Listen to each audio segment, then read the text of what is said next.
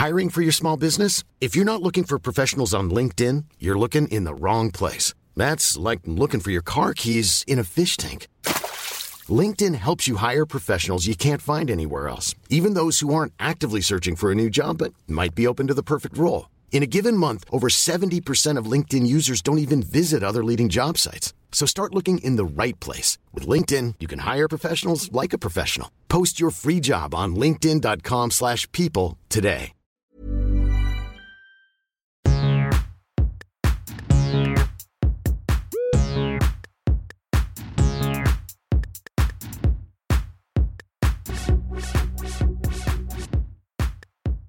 Hello, and welcome to Daisy is Careering. I'm an author and a broadcaster, and this podcast is inspired by my brand new novel, Careering.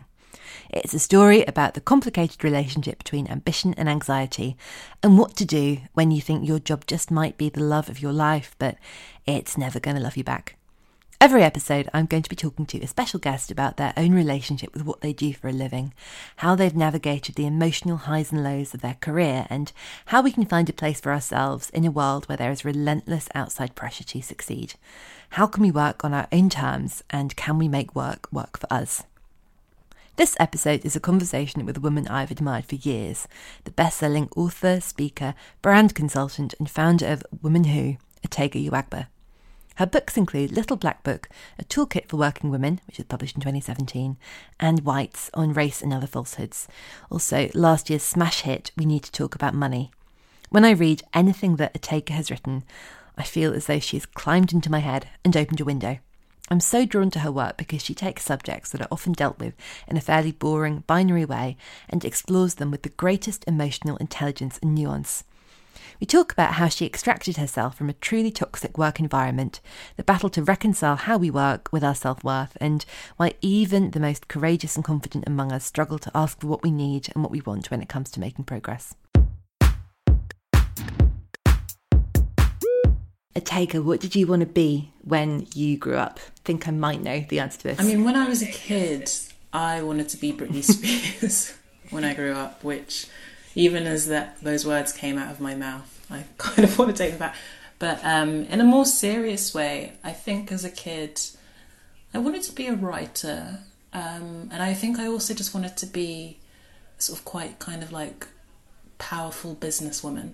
I think in my teenage years, I wanted to sort of have like a high flying corporate job. Oh wow! So where did that image come from? Where did you learn about that reality? That was from my school. Uh, my school, it was like a girls' school. It was very sort of careers focused. It was in the middle of the city.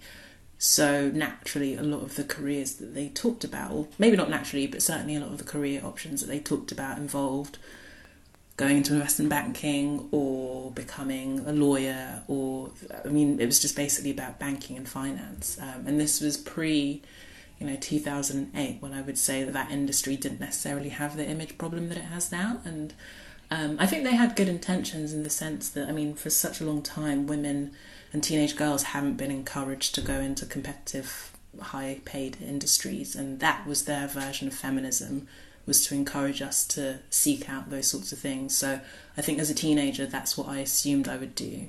And then in my sort of early 20s, I went back to wanting to be a journalist. So at school, did you have lots of fabulous women coming in, giving career talks and telling you about being a lawyer and being a banker? Yeah, constantly, constantly. Um, my school had quite a robust uh, careers kind of program, and they'd have like a careers fair every two years where there would be kind of different industries. So there'd be like design or architecture or law or banking or journalism so which is a you know a very privileged thing to have. Um, i would say that it wasn't really particularly focused on like the creative industries um, or self-employment. Obviously it wasn't really a discussion that was being had in you know what was the early noughties. So yeah there was a lot of talk and consideration of careers when i was a teenager and then also at home from my parents. You know they had quite you know big ambitions for I, I'm one of three girls, and it was always clear that they not even expected us, but wanted us to do well for ourselves, which I would say was a wholly positive thing. So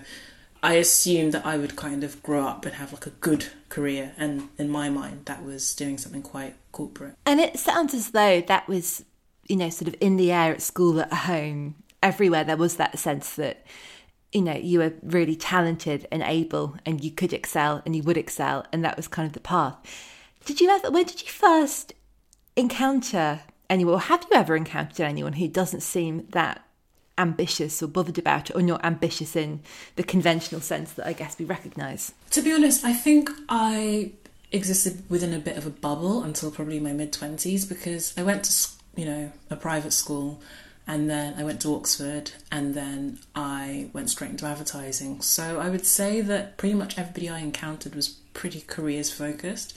And I don't think it's until I kind of broke out of that and became a writer and, and you know became self-employed that I met people who weren't as bothered about that sort of thing essentially or didn't have the same metrics of success that I'd been surrounded by in my in kind of the first 20 years of my life. I mean you've been you know a very successful known writer with a profile for a while now. I've been reading you for a long time. I've been a big fan of yours for you know what feels like a few years like pre pandemic but do you think the last two years have changed anything for you in terms of how you work or how you feel about work? Massively. I mean, I have. It's weird. I had a really strange 2021. 2020 was surprisingly good for me because I wrote, you know, most of one book and also published another. You know, I was very kind of productive, and I think it's because I had these quite firm, concrete deadlines. You know, you sign a book contract, you've got to deliver by a certain date, and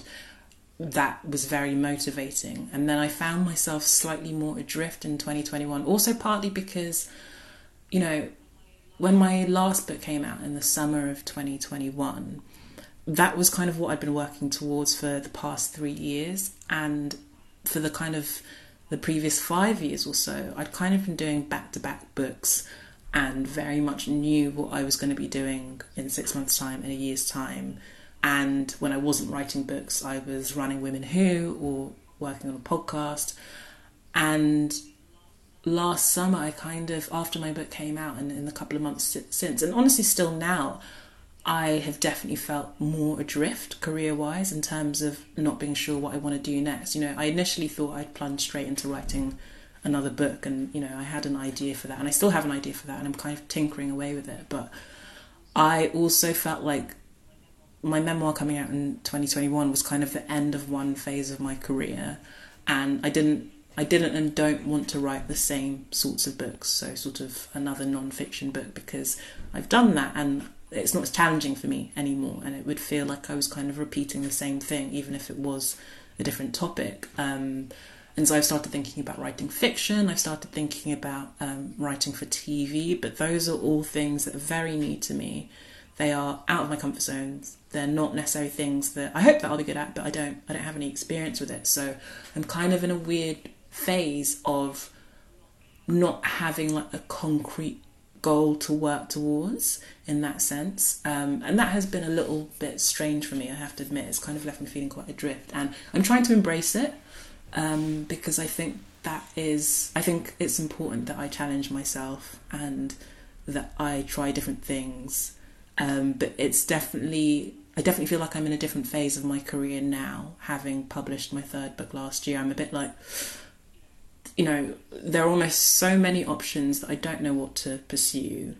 And then there's also the question of trying to make money as well. And, you know, how are these things going to pay off? And, you know, how, how do you pay your bills in the meantime? Um, but I think, you know, I'm going to be working, unfortunately, for a long time. Who knows whether I'm ever going to be able to retire.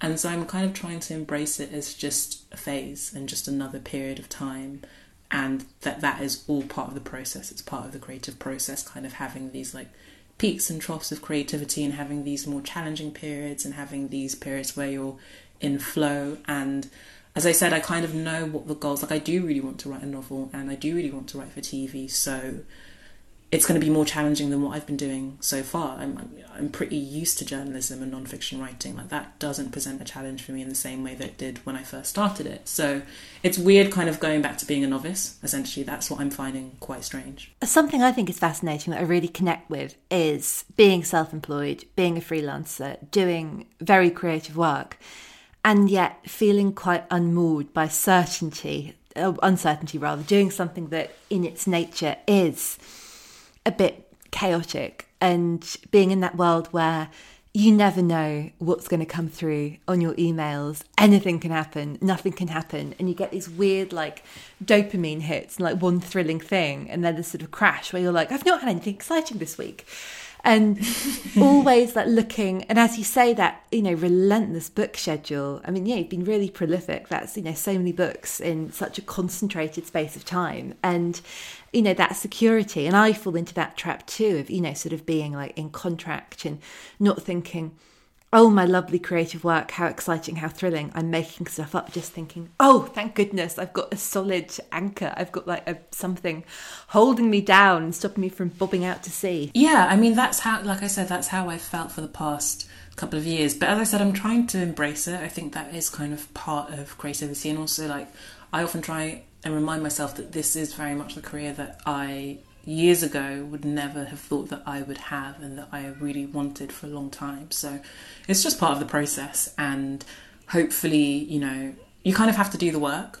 You know, no one is just gonna, I'm not just gonna suddenly magic up an amazing TV script out of nowhere. I'm not gonna suddenly just write an amazing novel out of nowhere. You have to put in the work, you have to put in the time.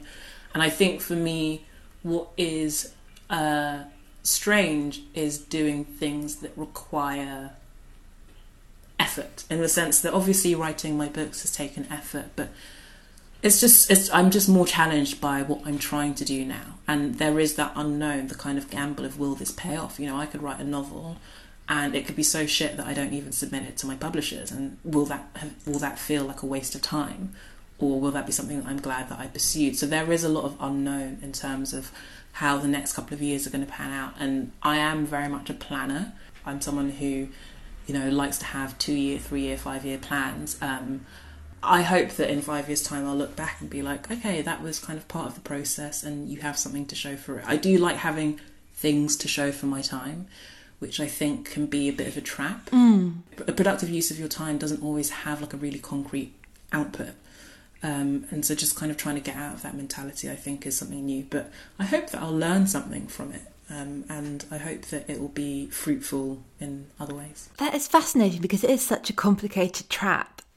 I think we can be addicted to productivity, and it's a really positive addiction. It's one that everybody praises, everybody wants to see it. It's like the way that our ambition is encouraged such a sort of a narrow, linear way. And this idea that you can have this really joyous thrilling kind of internal exploratory process of writing something.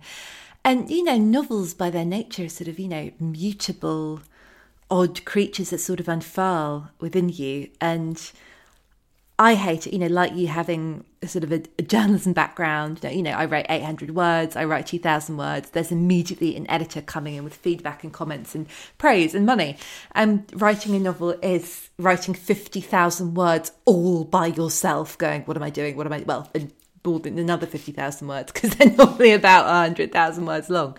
But that initial, like, is this a thing? And you have to go further and further and further into the woods. And you're like, am I I'm off the path? Is this a path? I don't know. Right, and I kind of keep asking myself, is this worthwhile? And I kind of have to get out of that mentality. Like I think I really think about like the economics of it and like sunk costs and want to make sure that I'm using my time fruitfully. But that's just not a helpful way of framing the kind of work that I that we do and the kind of yeah. work that I want to do. So, you know, it's yeah, it's a it's a different as I said, it's like a transition mm. for me, but mm. it's one that I think is important. I, I couldn't dive straight into, and in fact, the novel that I kind of have in mind that I started working on, it initially started out as a non-fiction idea, but then I just realised that it would feel like repeating the book I'd just written, albeit about a separate topic, and that I was just suddenly compelled by the idea of exploring the themes I wanted to explore within fiction. And I felt like exploring it within fiction would give me more room. And also, it felt like it would scratch an itch. Funnily enough, like when I used to write just for myself, like as a teenager or even in my early 20s, I used to write fiction and short stories. Like, I never really, I didn't really fuck with nonfiction until I actually became a, a journalist. So, um, the idea of kind of making up stories is kind of what I, um, and making up worlds is actually kind of innately what I, the kind of writer I thought I would be. Um, which isn't to say I haven't enjoyed the writing I've done so far, but um, there's a lot of freedom in just making stuff up, um, which you don't have with journalism. Everything has to be supported by fact or interview, or you know, it has to be really rooted in the truth and with fiction, you don't have that constraint, and I think that's why I'm attracted to it at the moment. Before I forget, I really want to speak to you about something that I found so resonant in your book. We need to talk about money, and it was so painful to read and so clear sighted. And I think it was resonant for so many people. You talked about what it's like to work in a truly, truly toxic office I think we're at this really complicated period where there is a sort of reckoning when it comes to corporate culture. And also, I think it's been forced by the fact that we're not in the office anymore in the same way. And they're sort of opening up, but not really. And I think lots of us are, you know, thinking, well, home working isn't ideal, but there's lots about being in that building with those people and the way all of that was organised that just doesn't really help or support anyone or it only serves the the minority and i don't know that that much has changed i wrote um, i wrote a feature for the guardian sort of at the same time my book came out so in 2021 where i spoke to a lot of people who are working in creative companies and uh, within creative industries about toxic workplaces essentially and it just felt like I feel like nothing had really changed, not a huge amount of change in terms of the dynamics that I had to endure except that now I think there is more of an understanding that certain dynamics aren't okay. Whereas I think if I talked about like invisible labour or microaggressions back in 2013, 14, 15, when I was still working in ad agencies, I don't think anybody would have known what I meant. I mean, I didn't even have the language to articulate those things or to articulate why I felt uncomfortable about certain things or why things weren't okay. So it was almost just like oh, I just have to put up with it and I just have to accept it and that's just the way it is. And I think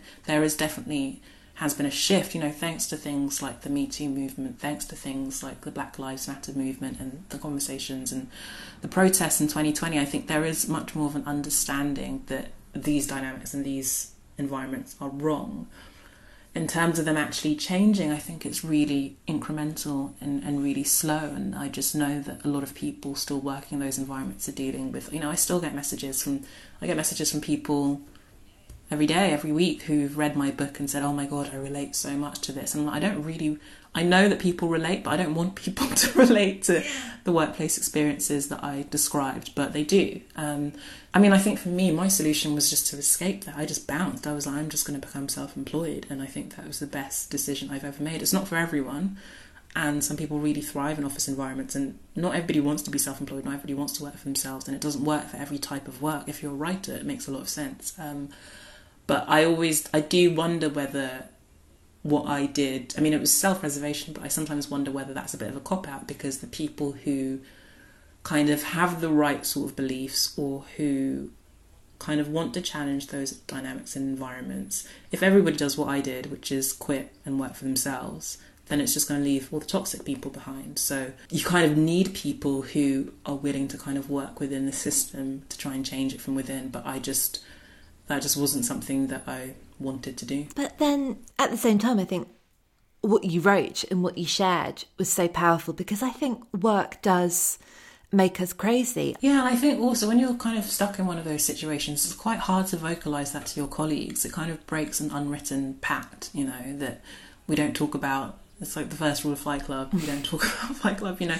Nobody really wants to be like the moaning colleague, but the thing that I've found interesting is, you know, talking to colleagues that I worked with after we've both left certain companies, and it's been like, oh, I was having a really shit time as well, and I'd be like, oh, I had no idea. You seemed like you were just getting along with it, and seemed like everyone liked you. It seemed like you were having a great time. They were like, no, I, I hated working there, and I suffered from a lot of the same problems that you did. There isn't really, I think, particularly office culture doesn't really lend itself to honest discussions about these sorts of dissatisfactions, especially because bosses and employers don't want people to have these sorts of conversations because it can kind of have a contagious effect. It's like when people leave, often turnover within a company, if one person leaves and another person leaves, it kind of tends to encourage other people to resign and hand in their resignation. And the same thing with discussing dissatisfaction. It's like that's the kind of thing they want to clamp down on. It's quite um, it's quite fascist in many ways. So um, yeah, I think often people feel very alone in in their struggles within the workplace. It's amazing, isn't it? Just how all of those people around us in that space, how our moods are, affected. And I've worked in more than one place, but one person, one particular person is in a bad mood, it just seeps out of them and it's like gloom, it's like fog descending. And no matter how happy and cheerful everyone else has been, it's just that, and you know, you come back from lunch and you're like, there is an atmosphere here. Something has happened. I don't know what. I feel guilty. I don't know why. I haven't done anything. I think sometimes the way I've survived is I don't want to really admit how bad things are getting or how unhappy I am. And I think, you know, we lie to ourselves. And I think there, for me, there have been lots of parallels between like bad romantic relationships and bad working relationships where I've just gone like, but it's it's fine. It's just a blip. It's just quite bad this month or like this quarter, and it's it's going to be okay. And I think also with that sort of thing, it's difficult to admit to yourself when things aren't going well in work at work because well, what options do you have? Like we, well, mm. certainly I do, but most of us have to work. And it might be easier to kind of say, I'm really not enjoying this when if you have the option to do something else. But if that is kind of the job that you have, you can't really see a way out. It's often not that helpful to admit to yourself that you hate it. Like I remember the last job that I had um, working at uh, Vice, and I, I really hated that. And I only quit because so at the time I was renting with some flatmates, and we had like a situation with our landlord, and so we had to move out. Um, and I moved back home with my parents for what was supposed to be a couple of weeks whilst I found somewhere new to live. And within a week of being at home with my parents, I was like, oh my god, I really hate my job. And I, within a week, I'd gone in and handed in my resignation. But because up until that point, I'd had the kind of responsibility to be able to mm. pay rent, you know, every month, I hadn't really allowed myself to reckon with how bad it was, how badly it was affecting my mental health because I didn't see any other options. And the moving back home thing just happened so unexpectedly, and it wasn't really something that I saw as like a genuine option until it literally happened almost as an emergency measure. Um, but then I was just suddenly like, oh, I don't have to pay rent for the next three weeks or the next month, and actually that could continue, um, and maybe that could allow me to, you know, quit my job. And, and that's essentially that was the trigger for me quitting my job. And I'm really fortunate that I had that out. But if you don't have that, if you don't have that out, then what do you do? You, you kind of carry on that job, or maybe you look for a new job. But it's you don't often have the space to be able to have that conversation with yourself. How did it feel when like the cogs in your brain started turning? You're like, hold on a minute. I don't have to do it anymore. Were you, were you like, were you elated? Were you terrified? Quitting that job was really, really scary. There was no elation because I was worried I was making the wrong decision. I was worried that I was kind of torpedoing my career. I was kind of told as much by some of the people that I worked with. You know, they were like, "Oh, you're going to regret it. You're making a mistake." And actually, in hindsight, it's because they fucking hated it too. And to have somebody, I think what was really, I guess, biting to them was that I was quitting my job. I didn't have something else lined up to go to. And usually, when someone quits a job somewhere, they're like, "Oh." I'm quitting to go here. But the idea that I disliked working there so much that I was willing to quit without having another job lined up, I think it was it sent a very clear message essentially, and I think some people that I worked with felt threatened by that. Um, although, ironically, I think the person who was kind of most adamantly in that camp um, left a couple of months later. So I think I was just kind of speaking to uh, the fears that this person himself had and the beliefs that they'd kind of been squashing down. But no, it was really scary. I didn't have a plan lined up, and as I said, I like to have. Planning for your next trip? Elevate your travel style with Quince. Quince has all the jet-setting essentials you'll want for your next getaway, like European linen, premium luggage options, buttery soft Italian leather bags, and so much more and it's all priced at 50 to 80% less than similar brands. Plus, Quince only works with factories that use safe and ethical manufacturing practices. Pack your bags with high-quality essentials you'll be wearing for vacations to come with Quince. Go to quince.com slash trip for free shipping and 365-day returns. Hold up. What was that? Boring. No flavor. That was as bad as those leftovers you ate all week. Keke Palmer here, and it's time to say hello to something fresh and guilt-free. Hello Fresh. Jazz up dinner with pecan-crusted chicken or garlic butter shrimp scampi. Now that's music to my mouth. Hello Fresh. Let's get this dinner party started. Discover all the delicious possibilities at hellofresh.com.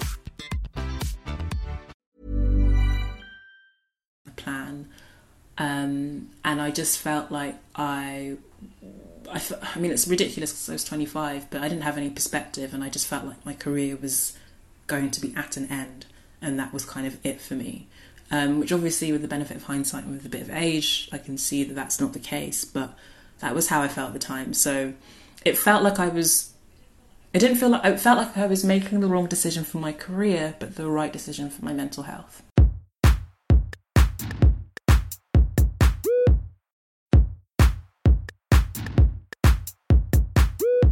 Think it's really interesting the pressure we put on ourselves in our 20s. I got fired from my first job and I started it.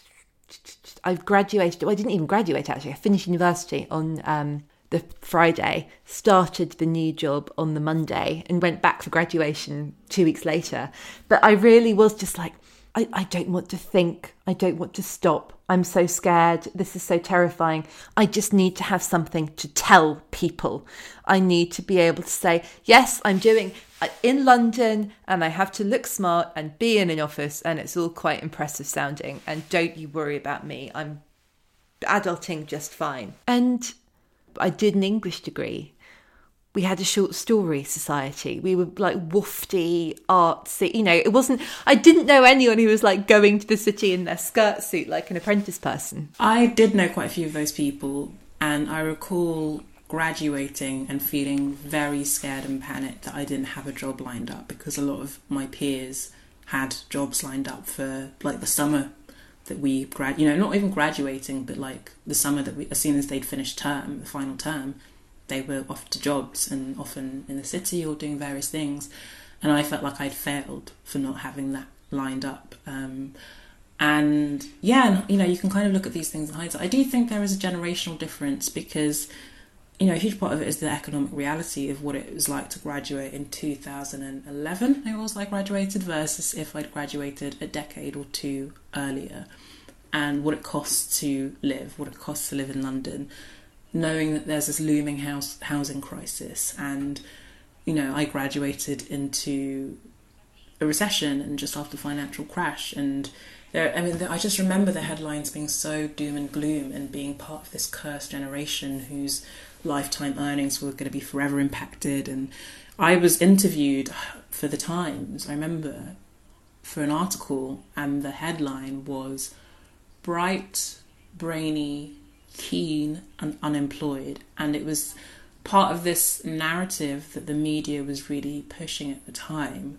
of graduate unemployment. I became the poster child for graduate unemployment. And the funny thing is, I actually had a job at the time, but because it didn't feel like a proper job, I was like, yeah, I'm eligible for this article. And the journalist also thought I was eligible for the article. And it was like, I actually had a temp job, which turned into a full time job. So it's it's kind of bonkers to think of the insane amounts of pressure that was being placed on graduates and like m- millennials at that time. Um, and I think we couldn't help but absorb it. And I don't know what it's like for people coming of age now and like Gen Z, um, because I think they're kind of maybe the first generation where these kind of more non-traditional career paths are much more uh, commonly talked about and known about, and like you kind of have social media, and I think you can learn a lot from social media about potential jobs. But I was kind of the last cohort of people who expected to graduate and get these good graduate jobs, and when I didn't get one, you know, I tried. I tried an advertising scheme. I tried journalism. I made a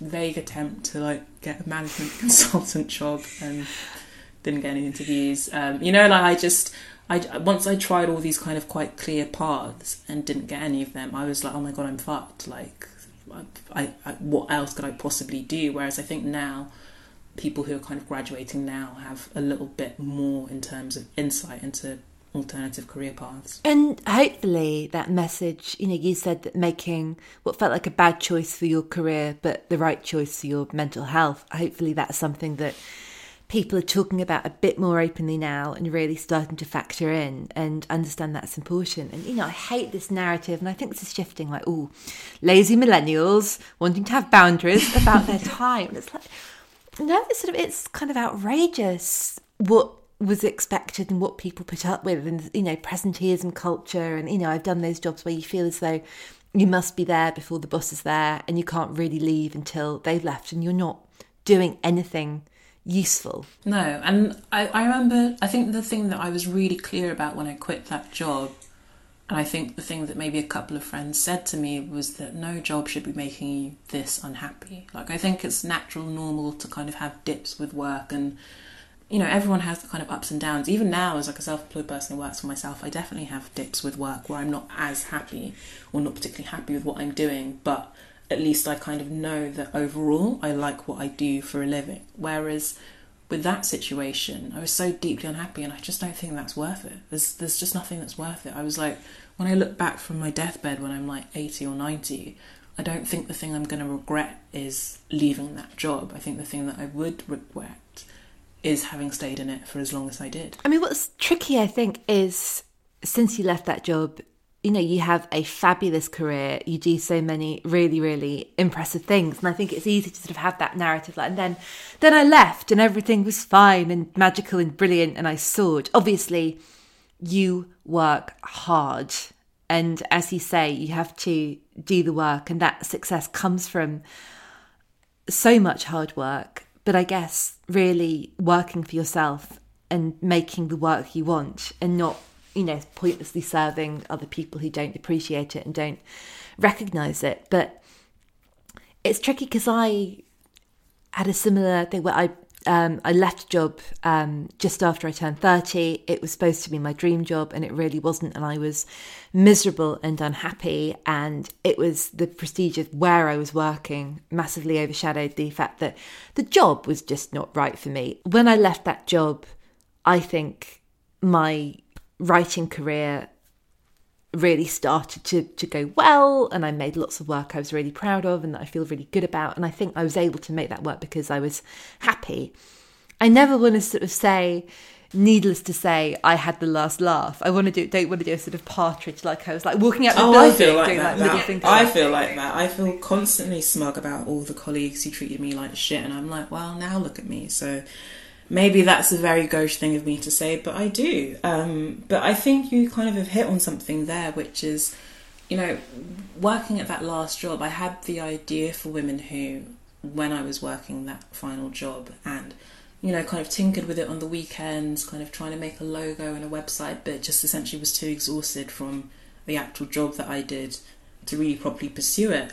And it was only kind of when I had the space to it, it's funny how quickly things happened for me after I left um, that job. Like literally within a year, I had a book deal and had launched Women Who, and it was going really well. And that's just not something that I would have been able to do whilst I was working that job. But I'm still, the, I was still the same person. I still had the same ideas. I just was not like physically or mentally or emotionally able to do the good work that I was capable of doing, but just didn't have the space to do. Um, so, and I think that was some. I think I knew when I quit the job. I mean, when I quit the job, I thought, oh, I'll maybe look for another job after a bit of a break. But even whilst I was working that job, I didn't have time to look for another job. And so my initial thought was that I would quit that job to give myself the breathing room to look for another job. Obviously, as things turned out, I kind of took to self employment I was like, hey, this is for me. I, I, I like this. And start going well. I think sometimes some environments can be so all encompassing that you don't have yeah. space for anything else in your life or in your head. And that was definitely the case with a couple of the jobs I work. I mean, with the previous job, I had applied for and been accepted. And this is in like 2013 or 2014. So I hadn't yet really decided, you know, I hadn't really admitted to myself that I wanted to pursue writing mm. professionally, but on a whim, I saw something online and I applied for this writing program run by the Arts Council, and it was like quite competitive, and I got on it. Within less than a month, it was supposed to be a 12 year, 12 month scheme. Within a month, I dropped out because I literally could not get out of work on time every other Monday to go to this workshop, which started at like six or something, and I just couldn't make it. And I, you know, so that's the extent to which I didn't have the space for anything else in my life. You know, I'd planned when I left my job that, you know, I'll kind of like, if I need to waitress or work at a bar or something, just to kind of have some pocket money and then be able to pursue the other things that require kind of my real brain space. Um, and obviously, it's not something that everyone is in a position to do, but I think it is important to recognise that that is often a factor. Like m- many people's jobs, even today, my job takes up a lot of my life. It just so happens to be that it's a job that I've chosen and that I like.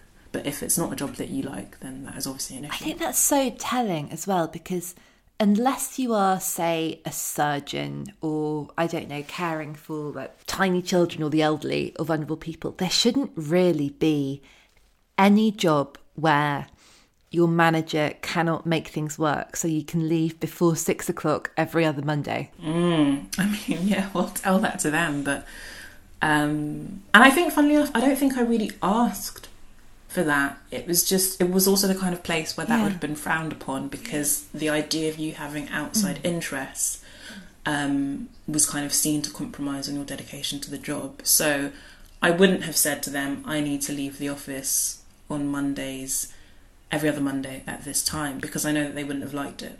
And, and that in itself kind of says everything about that environment. And I was doing my hell job, I used to, for some respite, um, there was an ITSU, a branch of ITSU that I think was just over 15 minutes walk away. And I'd go there and go back, and someone asked me sort of where I went for lunch every day. And they were like, it's a bit far, isn't it? It's a long time to be out of the office. I'm like, you begrudge me 40 minutes out of the office. Oh yeah, I've had jobs where it's like you don't taking a lunch break isn't really the done thing. It's like, mm, okay, you, technically it's in your contract, but people kind of side. If you took an hour long lunch break every single day, people would side eye you, um, and people happily would schedule meetings during lunchtime. So it was just an unspoken thing. I think there are a lot of unspoken rules and a lot of jobs that kind of enforce people without actually needing to be said out loud. It's so true, isn't it? That sort of that culture of fear, and no one has to actually say anything, but they can really make you feel stuff. And I think that's you know what I struggled with for so long. The sort of well, am I crazy and this feels wrong to me? But there's nothing. It's also nebulous. It is just feelings and things that you intuit and notice. But I wanted to go back to what you were saying about the fact that you still work a lot, and it does kind of dominate your life. But now it's something that you enjoy because I, I mean, certainly with careering, yeah, I wanted to write about how, you know, my career might be one of the loves of my life, but it has been a toxic love. It's even now, you know, the I don't always have the the happy ending. I've not. I suppose I'm worried that not everyone gets a happy ending, and well, not everyone gets an ending. And as you said, I want that for everyone. On the one hand, for people to be nourished by the work they do, to feel connected and recognised, and to get the sort of financial and emotional and other rewards that they feel they deserve. Equally, I want a world where you can, if someone wanted to, they could work from nine to five and make a decent amount of money that would allow them to save and go on holiday and have a life outside of work and something they can sort of think about for seven hours a day and no more than seven hours a day. And I'm not sure that exists. Does that does that exist? we're still thinking about ambition in this super narrow way. And if we step out of that, um, I have been trying so hard. You know, there's a meme someone said, and I try desperately trying to work out who to attribute this to, and I've not come up with anything. Um, there are layers and layers and layers. I have no dream job. I do not dream of labour. Yeah, I mean that's a that's a really good point, and I sometimes, you know, I feel like okay, I'm lucky in the sense that I like my job, but I am also very clear on the fact that it is still work. You know, I often joke with a friend. She's like, "Hey, if you were like super super rich and you know you were like suddenly won hundred million pounds in the lottery, what would you do?"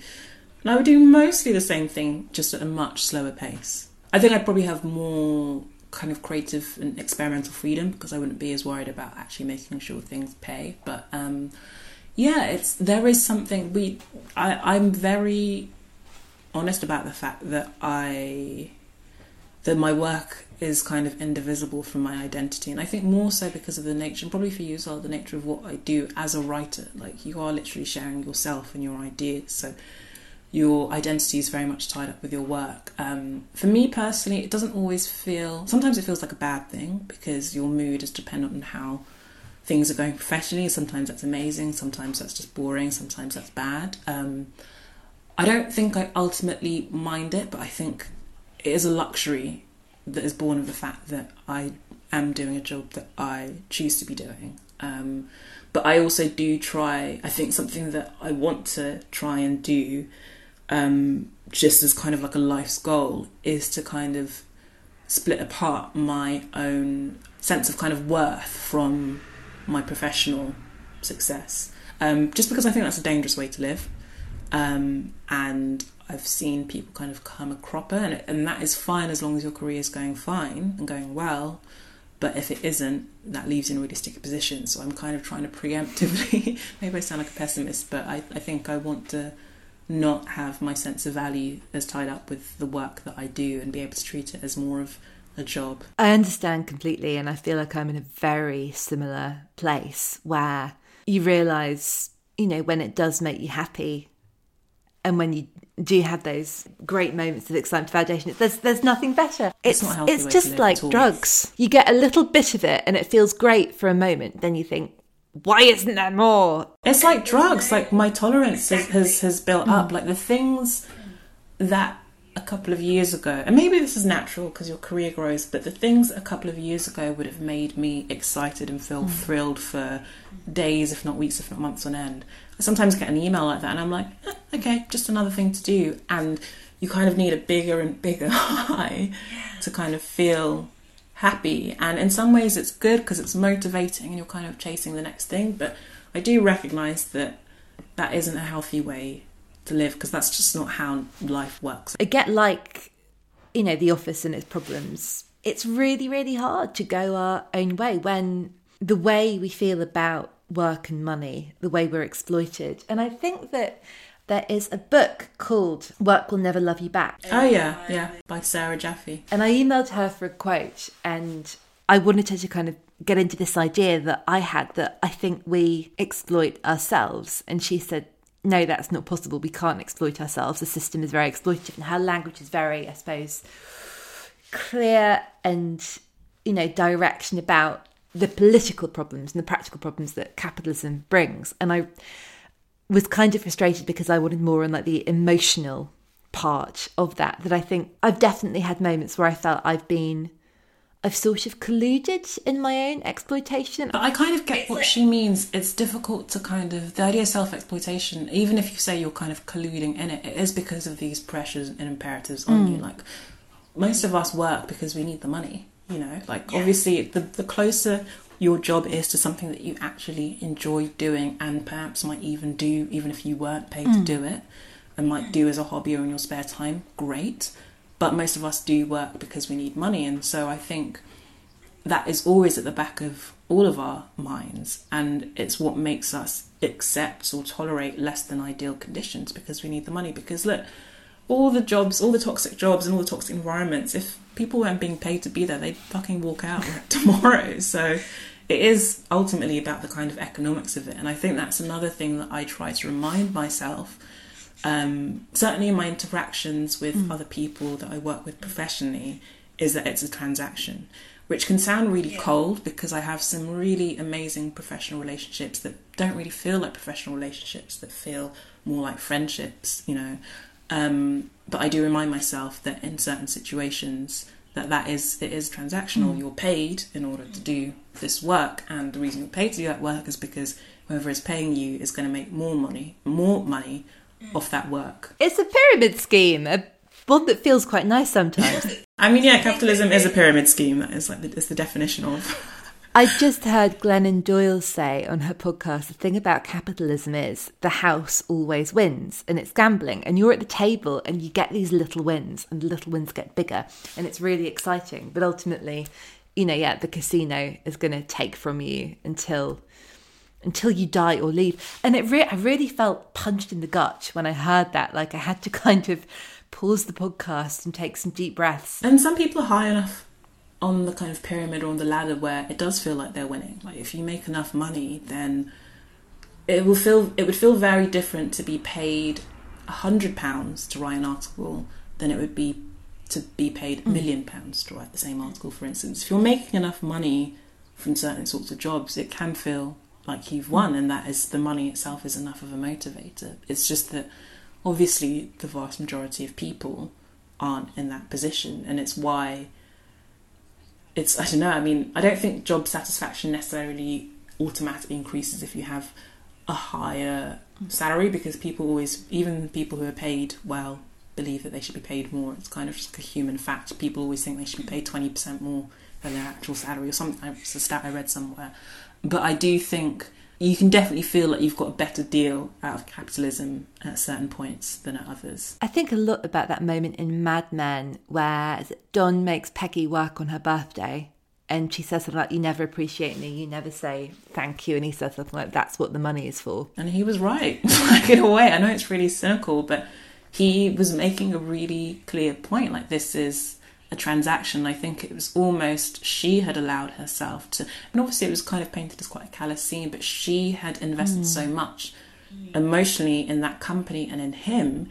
And that was him reminding her that it's a transaction. I just think it's yeah. like a beautiful line. And it's obviously quite a callous way of looking at the world, but you know, he was able to exploit the fact that she had an emotional connection to the job and to him to get more out of her but ultimately he was just getting better value for money. And i think that was i i mean in this fictional i can't remember how you know the plot line after that but i would say in this fictional mad men world i hope that was a good reminder to peggy that that job and that office wasn't her family. It was an employer and people need to remember that. Finally, I would love to ask you what does the phrase dream job mean to you?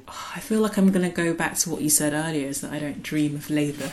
Um, but my dream job something that something that makes me happy. something that makes me consistently happy. Does that feel as though that has always been your dream? I think yeah i think having been unhappy in previous situations and previous jobs i realize that that's kind of fundamentally what i want out of life isn't it? And a job that will allow me to do that whether it's in the actual work itself or the money it gives me. Because I, I do you know people say you can't buy happiness, but I'm like, well, money fucking helps. I'll be honest. So, um, I think a job that allows you to be happy and doesn't make you unhappy. That's kind of the dream, isn't it? Thanks so much for listening to Daisy is Careering. The podcast is produced by Dale Shaw for New Alaska and hosted by ACAST, with special thanks to Sphere. My novel, Careering, is published by Sphere and it's out now. It's available in hardback from all online bookshops, with a special signed edition available from Waterstones. It's also available from Amazon, where you can find the ebook and the audiobook read by Celine Buckens and Jo Hartley. For now, I leave you with this from Amy Poehler Your career will never marry you. If your career is a bad boyfriend, it's healthy to remember you can always leave and go sleep with somebody else.